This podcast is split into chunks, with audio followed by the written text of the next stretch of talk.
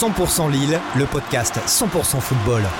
Tout le monde est heureux, c'est des moments, c'est des moments magiques. Hein. La frappe C'était exceptionnel Même lui ne revient pas Avec la Voix du Nord, 20 minutes et Weo. Salut à toutes et à tous et bienvenue dans ce nouveau numéro de 100% Lille, le podcast entièrement consacré à l'actualité du LOSC. Vous nous écoutez sur lavoisdunord.fr et sur 20minutes.fr et vous nous regardez aussi sur Weo car ce podcast est diffusé à la télé. Pour ce nouveau numéro, on reçoit Antoine Plaquet de Weo. Salut Antoine. Salut François, bonjour à tous. Il y a également Mehdi Zeguin, le coach de Wascal, leader de son groupe de National 3. Salut Mehdi. Salut François, bonjour à tous. Olivier Fosseux, spécialiste du LOSC à la Voix du Nord. Salut Olivier. Bonjour François, bonjour à toutes et à tous. Et enfin Christophe Tuchli, l'expert du tableau noir là à la Voix du Nord et partout ailleurs. Salut Christophe. Bonjour tout le monde et à la présentation François Launay, journaliste à 20 minutes. Et merci à tous d'être là pour parler des trois thèmes qui nous intéressent cette semaine. On se demandera, on se demandera pourquoi la saison du LOSC se termine en autre boudin un an après un titre de champion de France.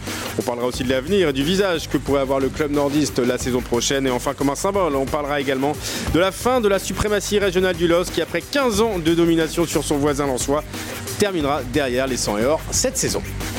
100% Lille, 100% football. C'était il y a quasiment un an, le 23 mai 2021, après une victoire à Angers, le LOSC décrochait un improbable titre de champion de France au nez et à la barbe du Paris Saint-Germain. Un an après, tout a changé. Paris a récupéré son titre, mais Lille s'est effondré. Encore battu vendredi à domicile 2 buts 1 par Monaco. Lille occupe désormais une peu reluisante dixième place au classement. Alors, comment euh, le club est-il passé du Nirvana au ventre mou en seulement un an? Euh, Olivier, c'est quoi un peu le bilan de cette saison? Bah, raté, on va être franc. Disons que là, en plus, forcément, avec la, la, la vraiment la fin de saison qui. En roue libre, hein, complètement, là. Et puis, même, ouais, on a vraiment. Ça peine, hein, ça peine dans le jeu, ça peine dans. Bah, Il y a le, aussi la, la, rupture avec le, une partie du, des fans. Je vais pas dire tous parce que c'est pas le cas, mais avec les ultras, effectivement, on a l'impression que c'est long, c'est long à se terminer cette Et saison. Euh, vivement oui, bah, le. On précise, il reste encore deux matchs. Ouais. Hein. Il y a Nice euh, samedi prochain et, euh, et Rennes pour, pour, pour, finir la saison. Mais deux matchs n'ont plus aucun enjeu pour le club nordiste. Ce n'est pas le cas de ses adversaires d'ailleurs. Et puis en plus, on n'avait plus l'habitude parce que ces dernières années, soit vous jouiez le maintien. C'est-à-dire que vous aviez eu la fameuse saison où ils ouais. sont avec l'arrivée la, la, de Galtier où où euh, comment ça s'est joué à la 37e euh, contre Dijon. Et puis derrière, ensuite, il y a eu les, les, les saisons qui ont, qui ont permis de, de, faire les qualifications européennes. Comment ça s'explique? Vous avez. Euh, vous avez clairement deux choses là sur la fin, c'est le contre-coup de la Ligue des Champions, parce que ouais. depuis la trêve, bah, Lille n'a gagné qu'un coup. Et puis il y a le, bah, je pense qu'il y a le derby qui a fait très mal. Il a fait très mal. Qui a définitivement coupé les jambes des, des, joueurs. Ça a coupé, ça, ça, a coupé le lien avec une partie, euh, donc avec les ultras. Ça, ça, ça, crée un air malsain sur les matchs. On, on le voit bien. Euh, on, on, on, voit bien euh, vendredi qu'il y a un ras-le-bol aussi des joueurs. Ouais. À un moment, à la mi-temps, Botman qui, qui, qui s'interroge devant le public. À la fin, il dit mais restez chez vous. Si vous n'êtes pas euh, content, plutôt de, faire ouais. ça. voilà. Donc voilà qui explique cette, euh, fin en autre boudin. Est-ce qu'on pouvait s'attendre à ça? La dernière équipe à avoir fait ça, euh, championne de France, c'était le FC Nantes qui était champion en 2001, dixième en 2002. Il y a eu aussi Montpellier, euh, champion surprise en 2012, neuvième en 2013. Euh, Est-ce qu'on pouvait s'attendre à ça, Mehdi? Est-ce qu'il y avait des signes qui, qui, faisaient penser que ça allait être compliqué cette année pour le LOSC Parce que franchement, champion de France, tu te dis, bon, bah, Ligue des Champions, pas tant de départ que ça, et au final, pas grand-chose. quoi. Déjà, effectivement, euh, je pense que le LOSC a fait nécessaire pour garder une équipe compétitive, puisqu'ils ont quand même été champions la saison dernière avec euh, une majeure partie de ce groupe-là. Ils ont bien démarré puisqu'ils avaient gagné quand même le trophée des champions. Ouais. Euh, en Ligue des Champions, c'était ça a mal démarré puis ça a très bien terminé avec une bonne phase jusque fin décembre. Et tout est arrivé au mois de février où ils ont du mal à gérer l'effet Champions League et des difficultés en championnat. Donc, je pense pas qu'on aurait pu penser qu'ils soient aussi bas au classement. Maintenant, euh, force est de constater que c'est le cas. Et je pense qu'il faut très vite préparer la saison prochaine parce qu'elle arrive assez rapidement. Et puis mi-mars, euh, 29e journée, euh, Lille est 6e à, oui. à deux points. Après un succès à Nantes, ouais, juste avant la trêve. Donc, voilà, donc de toute façon, il y, y, a eu une conférence de presse où, euh, où donc ça doit être euh, avant Reims, je pense. Euh, où Jocelyn Gourvenec dit finalement on l'a pas vu venir quoi Ce, dernier coup de mou, là, juste euh, au moment où il fallait euh, plutôt donner un coup de rein pour, euh, être dans les places qualificatives, il y a eu un coup de mou et ils l'ont pas vu venir. Antoine, T'es surpris par, par cette. Non, euh, je, pense qu'on l'avait vu venir. Ce désenchantement, ah ouais, toi, pourtant on l'avait vu bah, venir Ouais, quand même. Enfin, déjà, dès le lendemain du titre de champion de France, il y a, y a Ménian qui partait, Galtier qui partait. Et en fait, euh, des, des, cadres partaient et ces joueurs-là n'ont pas été remplacés, en tout cas par des, par des joueurs aussi forts ou même numériquement aussi. Euh, on parlait de Renil 2 aussi au mercato d'hiver, c'est-à-dire que là, il vient d'y avoir deux mercatos où l'effectif s'est affaibli. ouais. ouais. effectivement. Et, et, et, oui, je pense qu'après, je, je trouve que là, c'est vraiment le, le ras-le-bol s'exprime par une année de frustration où les supporters, je trouve, ont, été euh, très patients. Il y a eu la Ligue des Champions qui a quand même maintenu ce petit lien. Ah bah il reste au moins ça, etc. Mais je trouve que voilà, globalement, il y a quand même pas mal de signaux qui, euh, qui laissaient présager ça. Euh, on, dit souvent qu'une équipe se construit pas mal avec l'entraîneur. Euh, là, pour le coup, euh, Christophe Galtier, tu l'as dit, Antoine est parti juste après le titre. on a attendu un mois et demi avant d'avoir le nom de son successeur, hein, Jocelyn Gourvenec, qui a été nommé seulement début juillet et qui n'avait même pas débuté le stage de préparation avec, avec son groupe. Christophe, est-ce que ça, ça explique aussi ce départ un peu tardif, bah, les difficultés du jeu de, toute la saison? La, la greffe l'a jamais vraiment pris finalement. Disons que les premiers signaux n'étaient pas hyper bons. Et c'est vrai que je me souviens, j'étais à cette conférence de presse où Jocelyn Gourvenec nous dit Bon, par contre, là, j'y vais, euh, je dois vite prendre la bagnole pour aller les rejoindre au stage.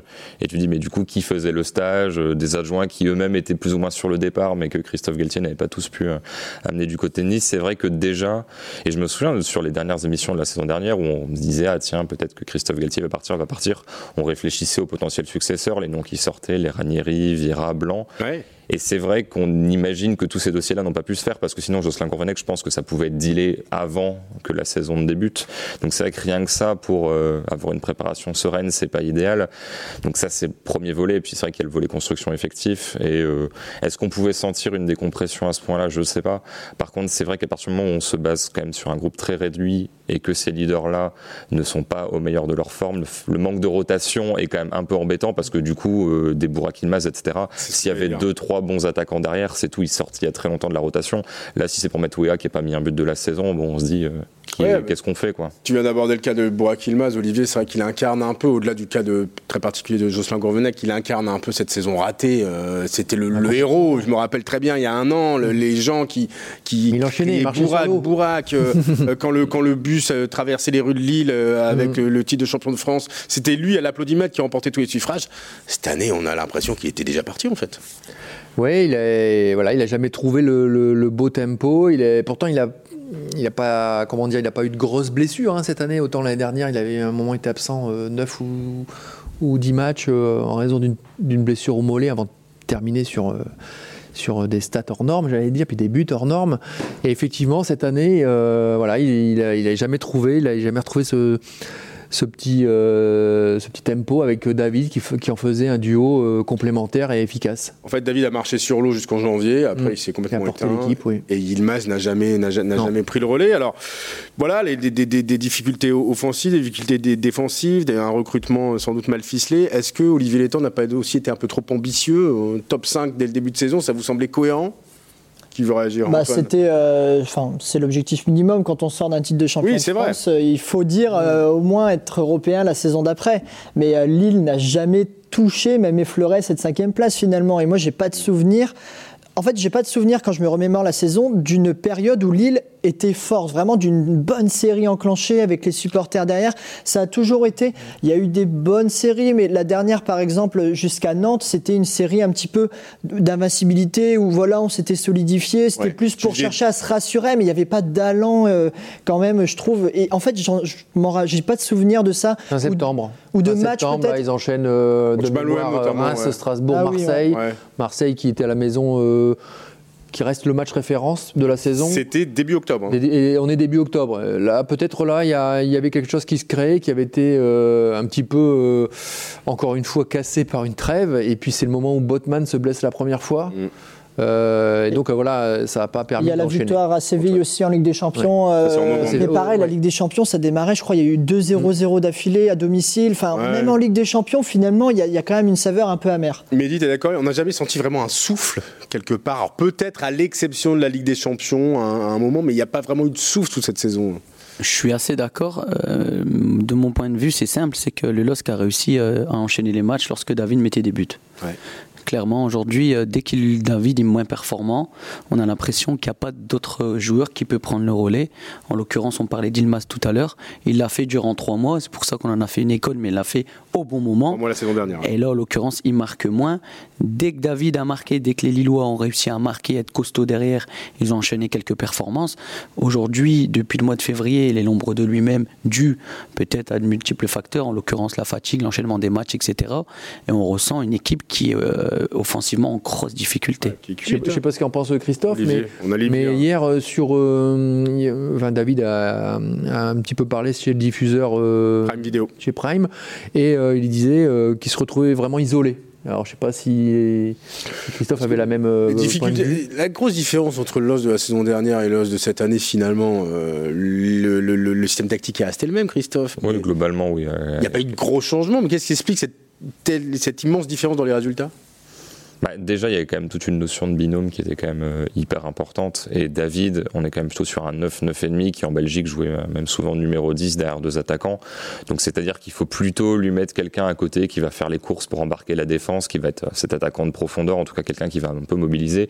David peut presser, peut marquer des buts, mais il a quand même aussi cette notion de passe et c'est pas forcément lui qu'on va mettre en bout de chaîne avec un meneur derrière lui et lui qui va être là pour aller au duel avec la défense, etc. Il a un peu fait sur le début de saison, mais encore une fois, c'est pas forcément les spécificités de son profil. Et c'est vrai que là, au fil des mois, euh, Bourak faisait des appels, mais tout le temps en jeu, du coup, ça ne sert à rien parce que du coup, l'action est tuée. Et on l'associait plus à, parfois même à Renato Sanchez, parfois même à Onana, à Angel Gomez, des joueurs qui en tout cas peuvent être 9,5 comme l'a été Yazic la semaine dernière, mais qui sont normalement des joueurs qui sont derrière l'attaquant. Donc on avait un joueur derrière l'attaquant, derrière un attaquant qui lui-même préfère être derrière quelqu'un. Et on n'a pas, alors je vais pas forcément euh, citer des vieux attaquants de surface, etc., mais il y a des vrais joueurs, euh, des profils, je sais pas, Delors, etc., des mecs qui sont euh, campés, voilà, qui sont voilà, qui vont occuper un peu la défense et David va pouvoir se balader. Là, si David se balade, ce qu'il aime bien faire, bah du coup tout le monde se balade, il n'y a plus personne dans la surface adverse et on fait des passes, on reste à 25 mètres et sans forcément de percussion. Alors tout ça, tous ces mauvais résultats cette saison créent un gros désenchantement. On a vu des scènes euh, à Pierre-Mauroy avec les supporters, certains supporters, tu disais Olivier, euh, qui étaient bah, en vacances, qui chambraient beaucoup leur, leur équipe. Mm. Comment les récupérer Parce que c'est vrai qu'on a toujours du mal à comprendre cette, immense différence par rapport à la saison dernière. Là, on a l'impression que Lille n'a rien fait depuis des années, alors que bon, euh, ils sortent quand même de trois campagnes européennes successives. C'est une équipe qui connaît un coup de mou, mais, mais on sent beaucoup de colère de la part des supporters. Bah, de toute façon, après, elle est récupérée, euh, Mehdi, je sais pas ce que Mehdi en pense, mais c'est les résultats. Euh, ça, c'est la priorité. Mais Justin Govenac disait on a l'impression d'être relégué en Ligue 2, ce qui n'est pas le cas. Ils sont champions de France aujourd'hui ah. et ils sortent quand même d'un titre de champion de France face à l'État du Qatar, face à des clubs qui sont un peu plus, je dirais, euh, structurés et peut-être financièrement qu'ils ont une meilleure magne. Euh, aujourd'hui, ils ont fait quelque chose d'exceptionnel. Ils ont donné quand même euh, une belle image. je suis d'accord, un minima, l'idée c'est qu'ils soient au moins dans les cinq premiers, puisqu'il n'y a pas quand même eu, on peut dire ce qu'on veut de l'étang, mais il a fait en sorte à ce qu'il y ait une équipe compétitive. Le gardien peut-être mauvais choix, où il y avait peut-être le choix Jardim qui n'a pas été tout de suite optimisé. Et on sent dès qu'un Botman, un David ou un Sanchez, notamment aussi André à l'intérieur, donc 3-4 joueurs qui sont pas là, ben, il n'y a plus d'équipe. Mm. Et euh, cette fin de saison, elle est à l'image aussi euh, de l'état d'esprit qu'il y a pu avoir ces derniers temps. Il y a eu beaucoup de difficultés, il y a eu beaucoup de gestion extrasportive, beaucoup de tensions, et automatiquement, ben, il y a une répercussion sur le groupe. Donc mm. euh, je pense qu'effectivement, il va y avoir pas mal de changements d'un point de vue financier, parce qu'il faut récupérer aussi pas mal d'argent sur des joueurs de qualité. Maintenant, la question, c'est quand on voit l'arrivée de Gumundson, profil intéressant, est-ce qu'on peut jouer l'autre tableau avec lui? Je sais pas. Onana, pour moi, c'est un garçon qui va, qui va, qui doit déjà plus jouer, mais ça reste que mon avis. Euh, Zegrova, c'est intéressant sur le peu de match qu'on a pu voir. On voit que le recrutement, il est intéressant. Est-ce que ce recrutement va être adapté pour jouer le haut tableau et notamment la qualification en Ligue des Champions? Moi, j'y crois pas. En tout cas, ça tombe bien, tu as fait la transition, puisqu'on va parler tout de suite de la saison prochaine dans le deuxième thème de 100% Lille. 100% Lille, 100% football. Et oui, car ça fait des mois, j'ai pas envie de dire des années, mais pas loin, presque un an, qu'on parle d'une grande braderie à Lille sans qu'elle n'ait vraiment eu encore lieu. Mais ça y est, cette fois-ci on y est. Un grand chambardement se prépare au LOSC avec de nombreux changements dans toutes les lignes suite à cette saison ratée. Alors Olivier, tu as fait un papier ce matin dans la Voix des Sports, ce lundi matin, où tu parles de ça. Euh, bon, clairement, on va vraiment rentrer dans une, dans une nouvelle ère euh, au LOSC. Là, là franchement, c'est, ouais, c'est, ça sent le, l'air frais Hein, ça, parfois, un effectif a besoin de ça quand, quand euh, il arrive en, bah, au bout d'un cycle, ce qui peut se comprendre. Hein. Là, vous avez vraiment des, des, joueurs qui sont là depuis euh, 3-4 ans. C'est, finalement, c'est pas. C'est la vie d'un club de foot. C'est la hein. vie, exactement. Euh, Sheka, c'est 5 ans. Euh, bon, bah, Bourak, c'est que 2, mais. Mais bon, il avait des contrats, comme il est plus âgé, c'était des contrats plus courts. Donc voilà, il, il y a, sur toutes les lignes, comme tu, comme tu le disais, euh, ils vont essayer d'aménager pour euh, recréer une dynamique euh, positive. Alors la première question, c'est avec qui euh, à la tête de cette équipe Jocelyn Gourvenec va finir sa première saison à une place qui est long en deçà des objectifs. Plus la fin de saison arrive, moins on sent les dirigeants le soutenir. il lui reste un an de contrat. Très clairement, je vous pose la question, messieurs, est-ce qu'il peut rester? Bah, moi, j'ai du mal à y croire finalement parce que c'est finalement l'homme qui cristallise toutes ces, euh, ces, tensions de la part des supporters. Et alors, c'est même pas de la haine ou c'est vraiment, j'ai l'impression de l'amertume en fait. Il y a un désintérêt total des supporters qui savent. Je, rebondis un petit peu sur la, question sur le précédent thème, mais voilà, les supporters, il n'y a pas vraiment de haine, il n'y a pas de débordement, de, d'envahissement de, terrain, de débordement, etc. C'est vraiment du désintérêt parce que c'est les, les, joueurs sont tous euh, sont tous partants et le coach qui cristallise un petit peu tout ça, j'ai du mal à, croire qu'il puisse rester dans ces conditions. Après, je me permets juste, on l'a frôlé quand même au derby. Hein. S'il n'y a pas une intervention rapide des CRS, euh, ça peut ça peut très très mal se terminer. Tu veux dire physiquement? Euh, bah, Les CRS sont arrivés euh, sur le, quand, le, quand il y a eu le coup de sifflet. Oui, oui, oui, pour empêcher le, ceux qui, ceux qui voulaient en découdre. Des, intentions, des mauvaises intentions. Ensuite, Attention, euh, attention à ne pas non plus euh, laisser les, faire l'équipe par les supporters. À un moment, il faut, il faut aussi chacun à sa place. Euh, enfin là, avec le constat, c'est que c'est raté. D'accord, mais après, euh, ok, c'est raté pour l'instant. Ah, est-ce qu'il a-t-il droit à une seconde chance? Ça, c'est Olivier Létang qui va, qui va le déterminer. Le, vrai problème, c'est qu'est-ce qui se passe si, ça, si les trois premières journées d'août, il n'y a pas de victoire? C'est-à-dire qu'on lui laisse une chance euh, oui. Et si c'est tout de suite, parce que finalement c'est ce qui s'est passé cette année. Euh, quand, quand l'équipe allait un peu mieux en février, finalement les critiques se sont éteintes et elles sont revenues au derby parce que le derby ça, ça, représente autre chose. Ce match-là, finalement, ce match-là, il cristallise plein de trucs.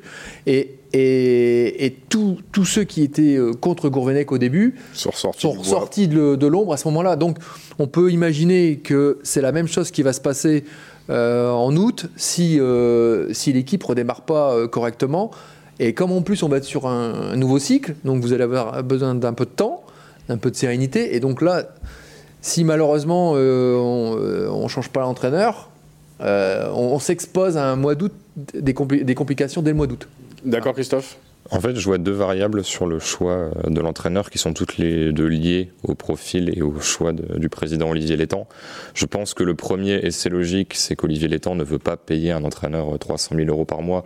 Donc du coup, mécaniquement, ça réduit quand même le champ des possibles. Par exemple, un Laurent Blanc, au-delà de l'intérêt sportif, ne vient qu'à un certain niveau de rémunération que Lille n'est pas en mesure d'offrir actuellement. Donc déjà, on élimine tous les entraîneurs du haut du chapeau, en tout cas qui ont des prétentions salariales très élevées. Le deuxième, et ça c'est un petit peu plus subjectif, c'est à quel point Olivier Létang va accepter de déléguer. Parce que c'est vrai qu'il y a quand même une notion, je ne vais pas dire qu'il a le contrôle sur Jocelyn Gourvenec, mais c'est quand même quelqu'un avec qui il peut converser. très interventionniste, on va dire. C'est ça. Et euh, là aussi, à quel quel type d'entraîneurs vont accepter d'avoir un président interventionniste? Ça, c'est une vraie question. Mais dis, quel profil, toi, tu donnerais euh, pour, pour, pour une éventuelle succession? C'est compliqué à, à essayer de trouver quelque chose qui est, qui est assez euh, objectif et subjectif, c'est-à-dire que il a fait quand même quelque chose d'intéressant. Il arrivait dans un contexte particulier. On a donné tellement de noms qu'il arrive, on se dit Ah, Gourvenec, qui est un très bon entraîneur français. On a cité des Ranieri, des Blancs qui ont quand même palmarès supérieur à, à Gourvenec. Déjà, il est arrivé tout de suite pas en entrant dans le cœur des supporters. Donc il a essayé d'imposer aussi euh, son projet de jeu, même si moi j'ai du mal à, l'identifier, hein. à son management.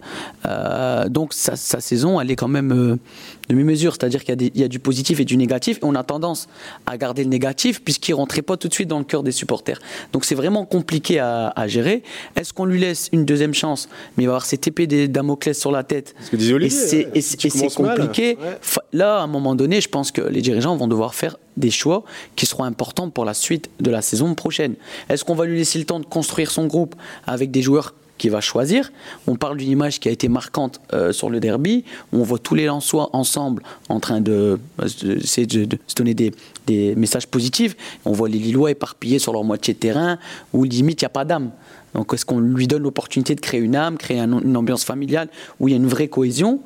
Ah là c'est compliqué. Maintenant, si on est jugé sur les résultats, dans le milieu, malheureusement, je pense que ça va être compliqué de, continuer. Il y a d'ailleurs un signe qui ne trompe pas. Hein, euh, il y a des supporters lonsois qui ont lancé une pétition pour que Jocelyn Gourvenec reste au LOSC, puisqu'ils n'oublient pas que c'est grâce à lui, entre guillemets, que euh, bah, Lens a remporté les trois derbies. C'est un petit peu, oui, c'est le folklore autour de la Ligue. ironique, hein, mais. Et, mais, mais il y a aussi une question c'est est-ce que Jocelyn Gourvenec va a envie de rester Ouais, c'est ça, t'as raison. Dans ce contexte-là. Franchement. Euh, Se faire tout le temps pourrir, ça doit être, ça doit être bah, insupportable. Hein. Usé, ça, bah on, sait, on sait aussi que. Et il doit trouver ça un peu injuste aussi. Trophée des champions, huitième de finale de Ligue des Champions, il le répète, personne l'écoute, mais ah ben, ça restera quand même dans l'histoire du club. Ça fait quand même trois confs où il dresse son bilan. Hein. Il répète sans arrêt euh, ça. Ensuite. Euh, euh, sa famille n'est pas pas venue dans la région parce qu'il a il a voulu faire la part des choses, la protéger parce que c'est des moments très durs pour une famille euh, quand ça se passe pas bien.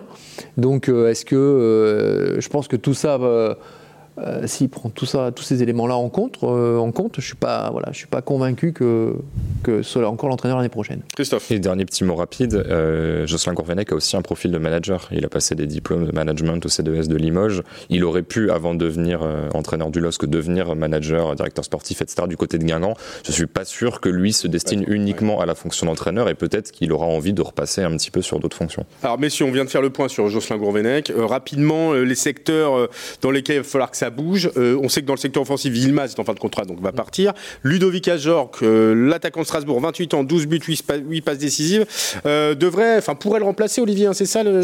Alors c'est voilà, Lille est dessus comme comme d'autres clubs. Hein. Après après c'est ce c'est un profil qui plaît aux dirigeants. Qui plaît, il voudrait l'associer avec Jonathan David.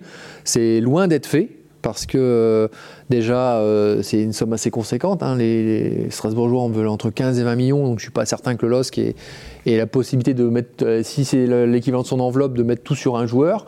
Et ensuite, ensuite comment il y a les clubs anglais qui s'intéressaient à un moment à lui. Donc on sait très bien que quand les clubs anglais entrent dans la danse sur un joueur de 28 ans, qui pourrait, qui pourrait voilà, faire un gros gros contrat pour mettre sa, sa, famille et, ses petits-enfants et ses arrière-petits-enfants à l'abri, euh, ça mérite réflexion. Mais Lille, Lille, est dans le lot. Avec Jonathan David, qui devient donc une priorité hein, des dirigeants, euh, Mehdi, ils veulent le garder. Hein. Bah oui, je pense que voilà, aujourd'hui, euh, Jonathan David peut être aussi le porte-drapeau de, la nouvelle ère, en l'occurrence une équipe ambitieuse, jeune. Mm. Ludovic Ayor, moi je trouve que c'est l'un des meilleurs attaquants du championnat. Mm-hmm. C'est un profil qui est capable de marquer, de passer. le voir au LOSC, c'est entre guillemets un rêve parce que c'est vraiment un profil vachement intéressant. Et euh, je pense qu'il a aussi le profil pour aller euh, pour aller en Angleterre parce que ça fait trois ou quatre saisons où il est très régulier il empile les buts dans une équipe qui est pas qui a pas beaucoup d'animation offensive. Euh, c'est bien de se positionner là-dessus mais avec Mehdi il avec David il, ça il, a, il, a, plein de qualités ouais, ça peut en plus il apparemment, sur ce qui se dit de lui à Strasbourg, un, il a un très bon état d'esprit. Euh, donc voilà. Alors, euh, rapidement au milieu, Bamba en fin de contrat l'an prochain pourrait euh, lui aussi. Sauf que Bamba, pour l'instant, pas de proposition. Pas de proposition, donc, pour l'instant, ça reste. Pour l'instant, ça reste. Renato Sanchez, Sheka, ça part. Benjamin André Onana, a priori, ça reste, parce André est à la fin de, de son contrat. Bouanga pourrait débarquer, hein, c'est ce que tu écris dans, dans, la voie des sports. Ce serait pas mal, le, le Bouanga de, de, de Saint-Etienne. Et aussi beaucoup de bouleversements au niveau défensif avec les départs annoncés de, de Sven Botman, euh, de Bradaric, de Selic mm. éventuellement, euh, Diallo Gudmundsson et aussi José Fonte qui pourrait donc rester. Hein. C'est ça. il, a, il, aurait donc une proposition de prolongation d'un an en ce moment entre les mains. Euh, donc voilà, c'est la balle est dans son camp, sachant que ce que je ne sais pas, c'est s'il a d'autres propositions. Et on sait aussi que l'année dernière, il avait attendu un petit peu euh, avant de retrouver un accord parce que bon, voilà, sa famille est sur Londres. Il y a il y a aussi la Coupe du Monde qui doit être un critère à prendre en compte parce que c'est en décembre. Donc, est-ce qu'il y a un petit peu de stabilité Tu euh, parles de ça, c'est valable aussi pour Jonathan David. Hein. Exactement. Euh, avec la Coupe du Monde qui arrive en décembre. Est-ce que c'est le moment de changer de club? Pas certain. Alors, autant, que, voilà, autant avant, euh, souvent il y a des, des gros bouleversements après les, compétitions. Là, comme elle est sur un, calendrier inhabituel, on va dire, ça, peut, ça peut rentrer dans, en compte au moment de la réflexion. Zedatka, le Clermontois, 36 euh, matchs de Ligue 1, donc c'est fait. Hein. il va arriver, il va signer au LOSC. C'est fait. Pour l'instant, la, communication elle est retardée parce que par respect pour le club de Clermont, hein, qui jouait, euh, qui joue maintien, Et, et, puis par, parce que au moment où ça a été conclu, euh, Lille avait encore des prétentions, donc on, ne voulait pas mélanger les, les parcours du côté lillois. Donc ça, je pense que ça sera sans doute officialisé très vite au lendemain du déplacement à Rennes. Le poste de gardien, euh, on parle de Lucas Chevalier, hein, qui est le gardien de l'immense VFC qui s'est maintenu euh, ce, week-end en Ligue 2. Euh, Lucas Chevalier sera donc le fer de lance du le gardien la saison prochaine. Mais dis, tu penses quoi de, ce gardien, toi? C'est un très bon gardien qui a fait toutes ses classes en, équipe de France, jeune. C'est bien, ça, c'est un super choix d'avoir prêté en, en, Ligue, 2. Maintenant, il y a quand même une différence entre la Ligue 1 et la Ligue 2. Garder Jardim et puis le mettre avec, avec Chevalier ou à un moment donné le le jeune pourrait éventuellement. Est-ce qu'après avoir goûté à la titularisation toute une saison, il va accepter Moi, je pense que c'est un profil aujourd'hui euh, qui peut être, euh, voilà, en termes de référence intéressant puisqu'il est formé au club. C'est un nouveau projet, on veut sortir quelques mm. jeunes. Là, il a été performant, il est jeune.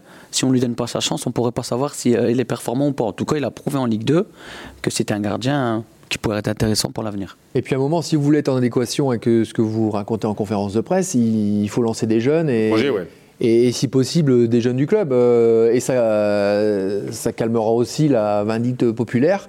Voilà. Alors après, il ne faut pas mettre trop de pression sur euh, Lucas Chevalier d'un coup en disant euh, attention. c'est Mike Maignan qui fait son retour et on va lui coller les bons comme les mauvais résultats du LOSC. il faudra trouver un bon équilibre, mais pour être en adéquation avec voilà, tout ce qui se dit, ce serait un bon choix. Merci messieurs en tout cas d'avoir participé à cette émission. On n'a pas eu le temps de parler de la suprématie euh, régionale euh, du RC Lens face à Lille pour la première fois depuis 15 ans, mais on y reviendra euh, la semaine prochaine. En attendant, excellente semaine à tous et à lundi prochain pour un nouveau numéro de 100% Lille. 100% Lille, le podcast 100% football. Tout le monde est heureux, c'est des moments, c'est des moments magiques. Hein. la frappe C'était exceptionnel Même lui ne revient pas avec la Voix du Nord, 20 minutes et Weo.